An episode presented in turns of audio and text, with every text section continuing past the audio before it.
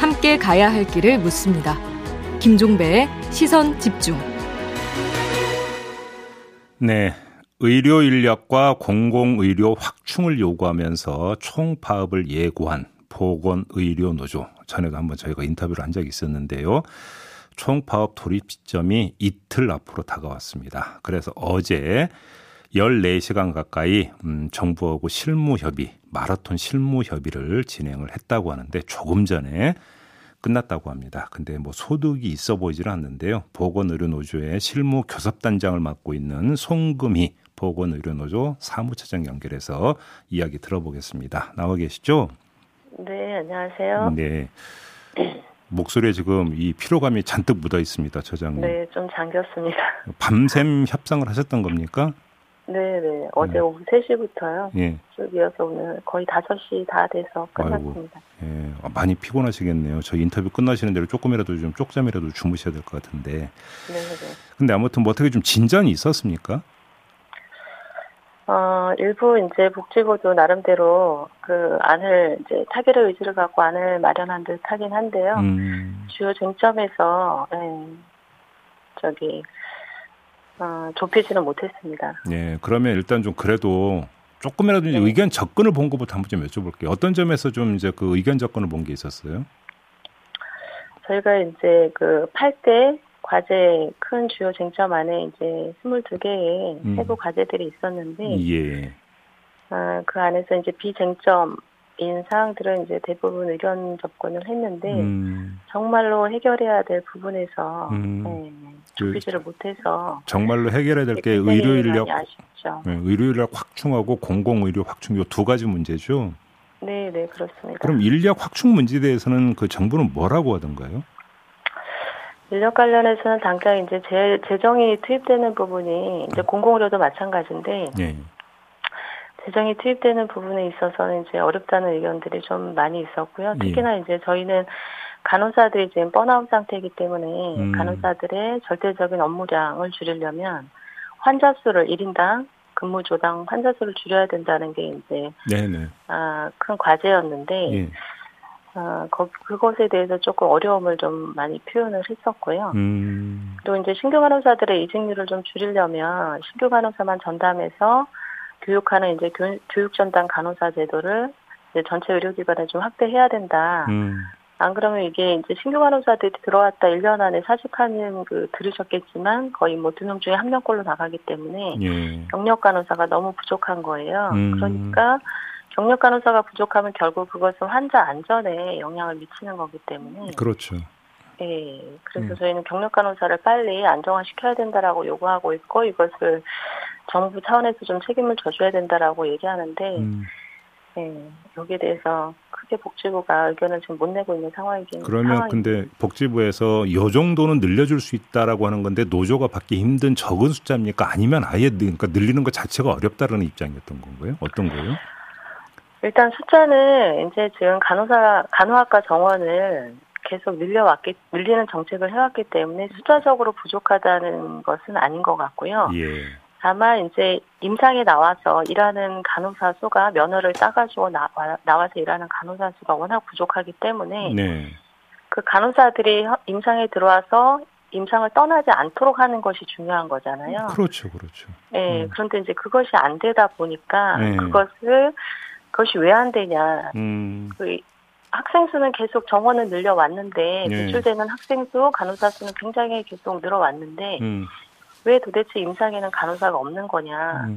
결국 원인을 확인해 보니 간호사들의 교대 근무제부터 시작해서 처우가 너무 안 좋은 거죠. 그렇죠. 그러니까 결국 떠날 수밖에 없는 거고 예. 그러니까 이제 둘 중에 하나인 거예요. 임상에 남아서 이렇게 이제 싸우거나 예. 아니면 임상을 그냥 떠나서 예, 잊어버리거나 둘 중에 하나인데 음. 저희는 어쨌든 이런 상황이 계속 코로나 이전에도 인력은 굉장히 많이 부족했었고 십수년 전부터 이 인력 문제를 계속 문제 제기를 해왔었는데 예. 이 코로나를 통해서 어쨌든 완전히 증폭이 된 거죠. 그렇죠. 네. 알겠습니다. 공공의료 문제에 대해서는 정부는 뭐라고 하던가요? 공공의료 문제는 이제 지금 중장기적으로 거의 해결해야 될 문제들이 많아요. 예. 이게 공공의료 관련해서는 어쨌든 공공의료기관을 확충하려면 병원도 새로 지어야 될 거고, 음. 뭐 신축도 해야 되고 기존에 있는 병원을 증축도 해야 될 것이고, 이 특히나 감염병 시대에 이런 환자를 중환자를 보려면 거기에 맞는 시설 장비, 뭐 인력 인프라가 이제 형성이 돼야 되는데 네. 이것이 단기간에 이제 해결할 수 있는 문제는 아니잖아요. 네. 그래서 이것을 어쨌든 중장기적으로 가는 것도 저희는 동의하는데 네. 다만 그런 구체적인 실행 계획, 시기 정도는 음. 나와줘야 이것이 이제 실천 가능하고 현장에 체감이 되는데. 그냥 뭐 마련한다, 내지는 뭐 그냥 노력한다, 어. 뭐 검토한다 이런 정도로는 음흠. 저희가 어쨌든 정부도 신뢰를 가지고 이제 믿어달라고 그런 얘기를 하지만 음. 그 신뢰가 형성되려면 적어도 네, 실행 방안은 나와야 되지 않나 이렇게 생각을 합니다. 그런데 지금 그 처장님 말씀을 듣다 보니까 이게 전부 다 결국은 예산 문제로 귀착이 되는 거잖아요. 그래서 네, 궁금한 게 이 정부 협상단에 혹시 기재부가 포함이 되어 있습니까? 아니면 보건복지부만 지금 나오고 있는 건가요? 지금 복지부하고 질병청이 나오고 있고요. 예. 기재부는 참석하지 않고 있습니다. 기재부가 나와야 되는 거 아니에요, 이러면? 저도 나왔으면 좋겠습니다. 그 지난주에 홍남기 경제부총리와의 면담을 공식적으로 요청하신 바가 있잖아요. 혹시 답변 왔습니까? 네, 그때가 이제 저희가 팔월 십팔일이었는데 네. 저희 노조가 쟁의조정 신청 기자회견을 하던 날이었어요. 음. 그래서 이 문제로 어쨌든 기재부 장관 면담을 요청을 했었는데 아직까지 어떤 회신도 없었습니다. 그래서 좀 많이 답답한 상황인 거죠. 그냥 한마디로 하면 기획재정부는 그냥 나몰라라 하고 있는 거네요. 간단히 정리를 하면. 네. 그러면 너무 정확하게 말씀을 해주시네요. 아니 그러면 그래 협상 테이블에 안 나오는 건 그렇다 치고 그럼 기재부하고 보건복지부 간의 어떤 정부 간의 어떤 조율은 있었다고 합니까? 복지부에서는 뭐라고 그래요? 일단 재정당국의 이제 의지를 이 교섭할 때마다 얘기를 계속 어렵다는 얘기만 지금 반복하고 있는 상황이고요. 네. 복지부하고 뭐 기재부가 구체적으로 어떤 어 뭐 협의를 하고 있는지는 저희한테 밝힌 바는 아직은 없습니다. 오호 참 이렇게 되면 복지부에서 아무리 그 예산 잡아봤자 기재부에서 그냥 칼질하면 다 끝이잖아요, 사실. 그렇죠. 그래서 그럼, 저희가 이제 뭐 국회도 그렇고, 네. 그러니까 여야도 그렇고 어쨌든. 이런 역할을 해줄 수 있는 네, 통로를 통해서 지금 얘기를 하고 있는 중이긴 한데요. 음. 일단 기재부가 좀 움직여줬으면 좋겠다는 생각입니다. 그 민주당하고 국민의힘 대표도 만나셨죠? 네, 지난주에 만났죠. 뭐라고 하던가요, 두 대표는? 어, 일단 충분히 공감하고 네. 해결해야 되겠다는 생각도 갖고 계신 것 같고요. 네. 이 문제에 대해서 뭐 어쨌든 관심은 갖고 있고 적극적으로 해결되도록 노력하겠다라는 음. 입장을 표명을 하셨고요. 네. 그래서 이, 근데 어쨌든 이제 제도 개선이 필요하고 예산도 필요한 부분이라 예. 이것은 어쨌든 정부의 의지와 국회의 몫이 아닐까 생각을 합니다. 근데 지금 기재부하고 복지부가 저러면 청와대가 좀 거중 조정을 해야 될 것 같은데 혹시 청와대 쪽하고는 얘기 안 나눠보셨어요? 아, 이 얘기를 제가 해야 되는지. 어, 하셔도 돼요. 하셔도 돼. 아. 어쨌든 이제 저희도 접촉을 하고 있는 중기는 한데요. 네. 정확하게 지금 구체적으로 말씀드리기는 조금 어려울 것 같습니다. 아, 좀 그러니까 논의가 진행은 되고 있다. 아, 그것만 해도 이제 그 저기 중요한 이야기이긴 한데 결국은 그때 네. 지금 예고한 파업 돌입 시점이 내일 모레잖아요. 맞습니다. 시간이 안 남았는데 그 전에 어떻게 타결의 여지가 있다고 보세요? 아, 일단 이제 저희가 십이 차 온 어제 오늘 한 게 십이 차 교섭인데요. 네.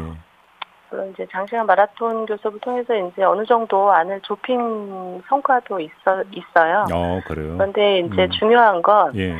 가장 중요하게 생각하는 인력에 아까 말씀드렸던 간호사의 절대적인 업무량을 줄여주는 부분에서 예. 이게 핵심인데 이게 너무 복지부하고 이견차가 좀 사실은 큰 상태이고요. 음. 그리고 이제 이, 이번 교섭이 정해진 교섭으로는 마지막 교섭이긴 한데 네. 저희가 이제 실무 교섭이기 때문에 교섭 종료 서로 하면서 음. 복지부하고는 내부 논의를 좀 거쳐서 네. 안을 좁히는 걸 좀 제출했으면 좋겠다. 음. 그래서 정부 안이 다시 나온다면 추가적으로 네. 논의를 할 생각입니다. 그럼 혹시 네. 그 다음 회의 일정을 혹시 잡으셨어요? 아니요, 잡지는 않았고요. 예.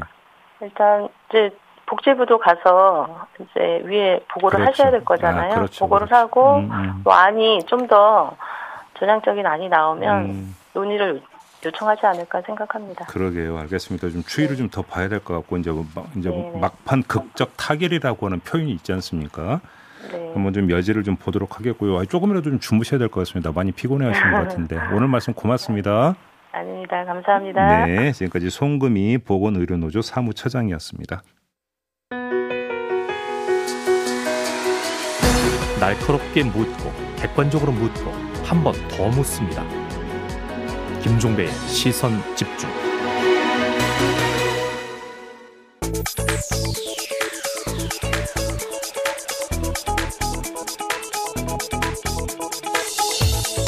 네, 국민의힘 김재원 최고위원과 함께하는 정치 견제학 시간입니다. 어서 오세요, 위원님. 네, 안녕하세요. 그냥 그냥 다짜고짜 이 질문부터 드리고 오겠습니다. 그 언론중재법 설이 있잖아요. 네. 어제 민주당에서 언론 민정협의체 구성 카드를 제시를 했잖아요. 네. 받으실 계획입니까? 받을 수 있다고 생각하십니까? 어떻게 보십니까? 그런데 이제 그 전제가 있잖아요. 추석 전 음. 추석 전 처리. 네. 네.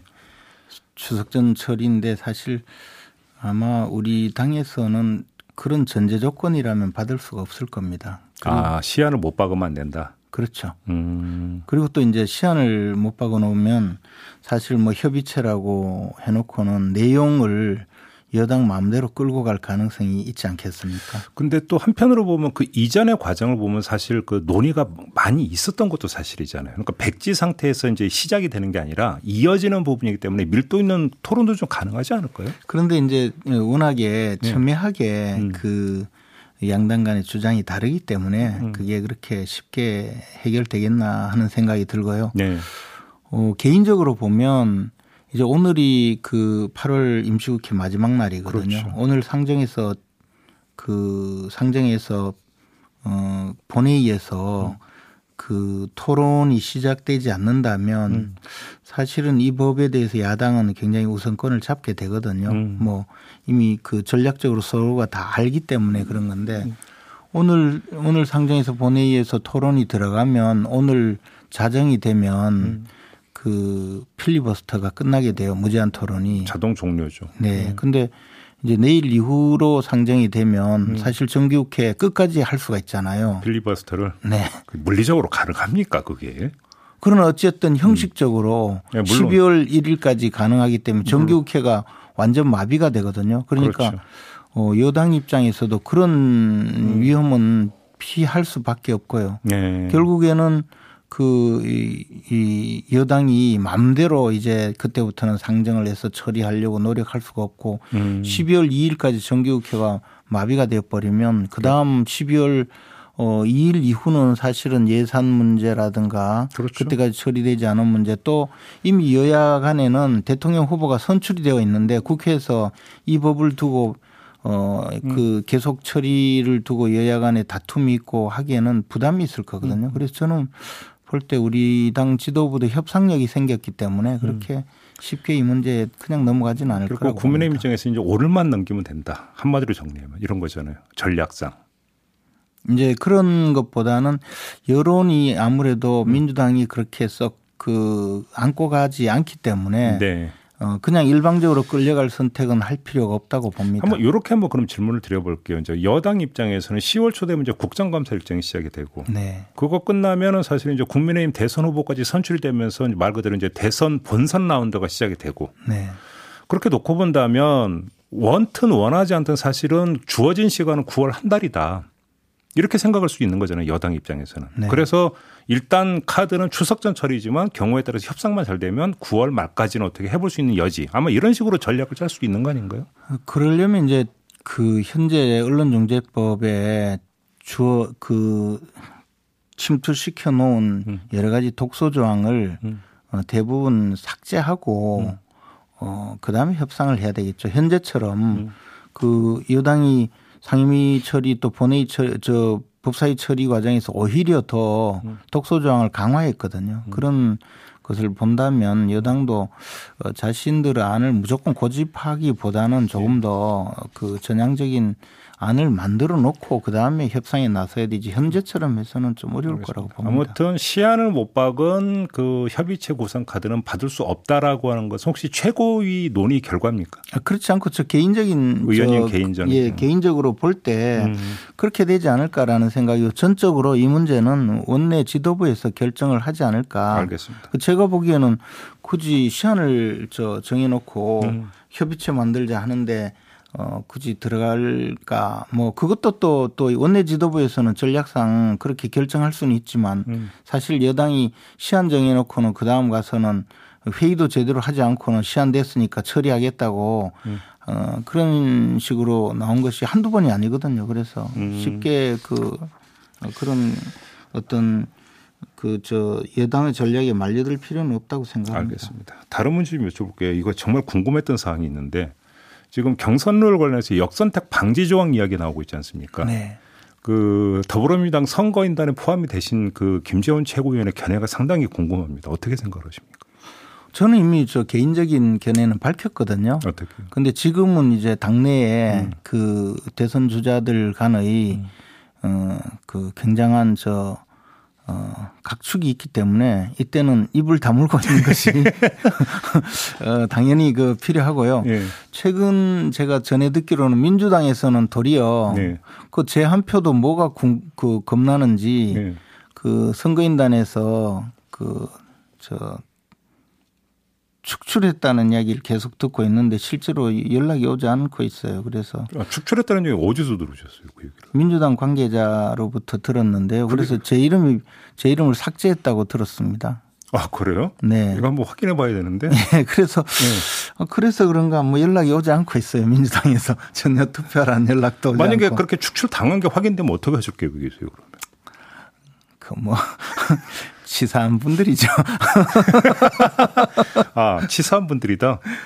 그러면 역선택 방지 조항 넣을 필요 없다는 말씀으로 이해하면 되는 거죠?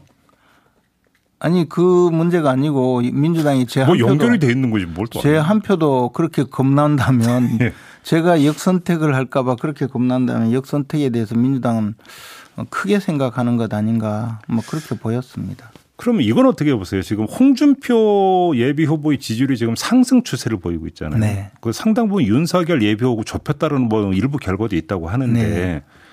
그게 한쪽에서는 바로 이게 역선택의 결과다 이런 또 이런 식으로 분석을 하던데 동의하십니까? 네. 이런 분석에? 아, 그 부분에 대해서는 괜히 대답을 하면 안 됩니다 지금. 아 지금 위원님 홍준표 후보간의 그 관계 때문에 아 그래도 아니, 말씀하셔야지. 그런 부분에 대해서는 다양한 해석이 있을 수 있고 예. 어쨌든 어 지금 이제 그 후보간의 그 지지율이 좁혀지기 때문에 더 이 역선택 문제가 중요해졌어요. 더 예민해지는 거죠. 예민해지고 중요해지고 예. 또 더 예. 나가서 이것이 어, 그 결과에 이제 실질적으로 영향을 미칠 가능성이 있게 됐거든요. 음. 그렇기 때문에 아마 어, 우리 최고위에서도 사실은 이 문제에 대해서 어, 더 이상 거론하지 않기로 했거든요. 아, 그건 이제 선관위한테 일임한다는 뜻이죠. 선관위의 저 그 모든 결정을 음. 하게 음. 우리도 도와줘야 되기 때문에 네. 특히 최고위원으로서 네. 어, 이 문제에 대해서는 어, 언급하는 것은 굉장히 적절하지 않는 상황이 돼 있습니다. 그래서 그러면 정홍원 선관위원장 같은 경우는 특위를 만들어서 논의하자 이렇게 지금 제안했는데 이런 그 제안은 어떻게 평가를 하세요? 어, 그 제안은도 이제 선관위에서도 어, 그 제안을 하게 된 배경이 음. 그 후보들 간에 굉장히 이 문제가 이제 갈등의 소지가 되니 선관위에서만 결정할 것이 아니고 음. 최고위까지 참여해서 어떤 결정의 권위를 높이자는 취지로 아 최고위까지 포함해서 예 그렇게 음. 저 제안을 하셨는데 최고위 입장은 음. 어, 선관위의 정권을 이미 부여하고 네, 알아서 하세요. 예 넘겼 넘겼기 때문에 선관위에서 결정해 달라 이렇게. 음. 어제 이미 결정된 사안입니다. 아 그렇게 된 거군요. 네. 근데 그 이게 옳다 그러다 이래야 된다 저래야 된다는 입장을 떠나서 역선택 방지가 현실적으로 가능합니까? 불가능하지 않습니까? 음, 내가 역선택을 하겠다고 마음먹고 들어오는 분에게는 불가능한데요. 네. 우리 당은 이제 그러니까 예를 들어 제가 민주당 선거인단으로서 네. 역선택을 하겠다고 마음먹고 음. 그냥 신청하는 것은 충분히 가능한데요. 근데 우리 당의 경우에는 그게 아니라 여론조사거든요. 그럼 전 국민 중에 불특정인에게 전화를 해서 그러니까 물어보는 거기 때문에 이렇게 되는 거죠. 여론조사 혹시 그 어느 정당을 지지하십니까? 그래서 네. 민주당을 지지한다면 빼는 거잖아요. 네. 역선택 방지라고 하는 게. 근데 겨우 그 정도 수준이기 때문에 무슨 뜻이냐 하면 내가 어 오늘 그 보통 이제 그 대선 후보 결정 또는 뭐 국회의원 후보 결정을 위한 여론조사는 날짜가 다 정해지거든요. 다 네. 알려지거든요. 예. 또 어떤 경우에는 뭐 소위 좌표를 찍어서 준비해라 이런 분들도 많거든요. 그러면 음. 정말 내가 아 여기 저 국민의힘 저 여론조사에 들어가서 국민의힘의 약한 후보를 선택해서 음. 우리가 저 그 경쟁력을 국민의힘 후보 경쟁력을 떨어뜨리겠다고 마음먹고 네. 후보 누구 저 정당 지지자 물으면 뭐 국민의힘 지지합니다 이렇게 해서 들어오는 분은 막을 길이 없고요. 네. 그러나 그런 분이 전 국민의 몇 퍼센트가 안 될 가능성이 있거든요.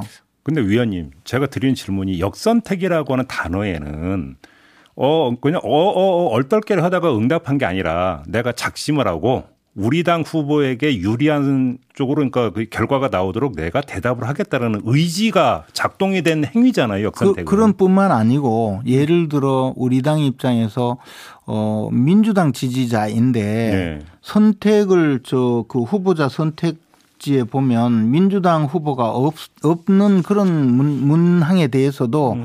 아, 내가 뭐 대선 때 찍을 건 아니지만 그래도 그 당의 후보자 중에서는 음. 저 사람이 낫겠다 하고 대답을 하면 결국은 그, 그분들은 사실 본선 경쟁력이 있는 후보자를 선택하지 않을 가능성이 있다는 전제가 있는 거죠. 그렇게 보시는 거고. 예. 지금 말씀의 뉘앙스를 보면 역선택 방지 조항이 필요하다는 말씀이신 것 같은데. 아, 저는 그, 그런 주장을 했었는데 지금은 음. 지금은 그런 주장을 하든 저 공개적으로든 알겠습니다. 어디든 이야기해서는 안 되는 입장이 돼 있었죠. 알겠습니다. 분명히 제가 전에는 최고회의에서 그런 주장을 했었습니다. 그런데 알겠습니다. 지금은 우리 최고위원들은 이제 더 이상 이 문제에 대해서는 그 거론하지 않기로 한 거죠. 알겠습니다. 그 뭐 그 정도로 하고요. 윤희숙 의원이 지금 이제 그 말 그대로 이제 관심의 인물이 됐는데 일단 궁금한 게 최고위원회에서 이제 본인의 소명을 받고 그냥 탈당 권유 대상과 아닌 사람을 갈랐잖아요. 네. 그때 윤희숙 의원권을 어떻게 판단하셨던 거예요? 최고위원 단위에서. 어, 우리는 초기 단계부터 윤희숙 의원의 문제는 네. 어, 이쪽 이미 그 경제적으로 완전히 독립해서 수십 년 있었던 분이기 때문에 네. 자신이 개입하지 않는 문제에 대해서 음. 어, 이 문제를 어, 본인에게 책임을 부담시키는 것은 부당하다라는 판단이었거든요. 그러니까 친정아버지가 어떤 저 농지를 사는 과정이 어떠, 어떻게 되었는지를 판단한 것이 아니고 네. 윤희숙 의원 개인적으로 이 문제에 어느 정도 개입이 있었느냐 없었느냐를 판단했을 때 전혀 문제가 없다. 그러니 이것은 본인에게 물을 사안이 아니다 이렇게 판단했던 아니 거죠. 그러면 그런 입장이라면 애당초 권익위원회 의뢰를 할 때 직계가족의 동의서를 받을 이유도 없고 그다음에 그 가족과 관련된 문제는 우리는 판단 대상이 아니라고 미리 선언을 했어야 되는 거 아닙니까 그러면?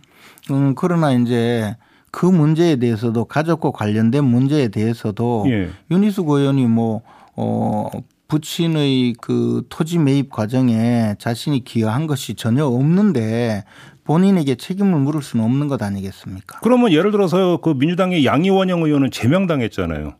그 모친이 기획부동산 통해서 땅 조금 샀다는 이유로 본인은 전혀 몰랐다고 함에도 불구하고 그러면 왜 그때는 국민의힘에서는 그러면 그 일이 다 진행된 다음에 국민의힘에서 권익위원회에 의뢰를 한 거잖아요. 네. 그렇기 때문에 우리 기준은 민주당하고 달라라고 만약에 미리 선언했다면 제가 이해를 하겠는데 네.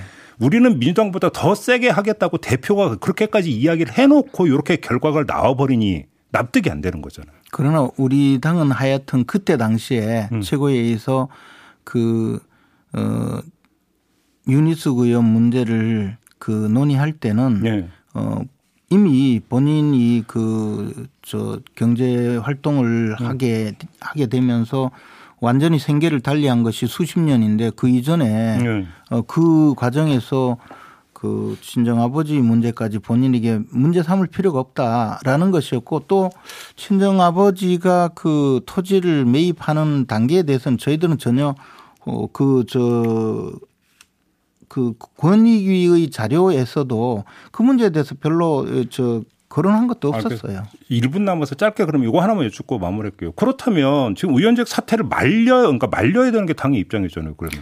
그래서 저는 윤희숙 의원에 대해서 우리 당에서는 많은 저 빚을 지고 있다고 생각하거든요. 그래서 본회의 상정 동의한다면서요. 저 개인적으로는 당에서는. 말리는 것이 맞다고 생각하는데 한편 본인의 의지가 워낙 강하니까 네. 또 가만히 보니까 말려봤자 어, 그것이 본인에게 도움되지 않을 것 같다 하니까 본인의 뜻을 존중하자 이런 길이도 있는 것 같고 아직까지 완, 완성된 어떤 당론이 아니, 생긴 것은 아니라고 이게 봅니다. 무슨 사적 처신의 영역도 아니고 국회의원의 그러니까 선출직 국회의원의 직을 던지는 건데 본인의 어떤 판단을 존중하자 이런 얘기가 어떻게 나올 수가 있어요 그게 당 차원에서. 근데 그것은 본인의 의지를 존중하는 것도 한 방법이죠. 근데 저 개인적으로는 우리 당이 지금 어, 윤희숙 의원의 그 어떤 저 지금까지 윤희숙 의원이 보여준 것 때문에 네, 알겠습니다. 좀 말렸으면 좋겠다는 생각이 있습니다. 알겠습니다. 시간이 다 돼서 마무리해야겠네요. 의원님. 고맙습니다. 고맙습니다. 네, 국민의힘의 김재원 최고위원과 함께했습니다. 네, 이 부 마무리하고 여덟 시 삼 부로 이어가겠습니다. 잠시만요.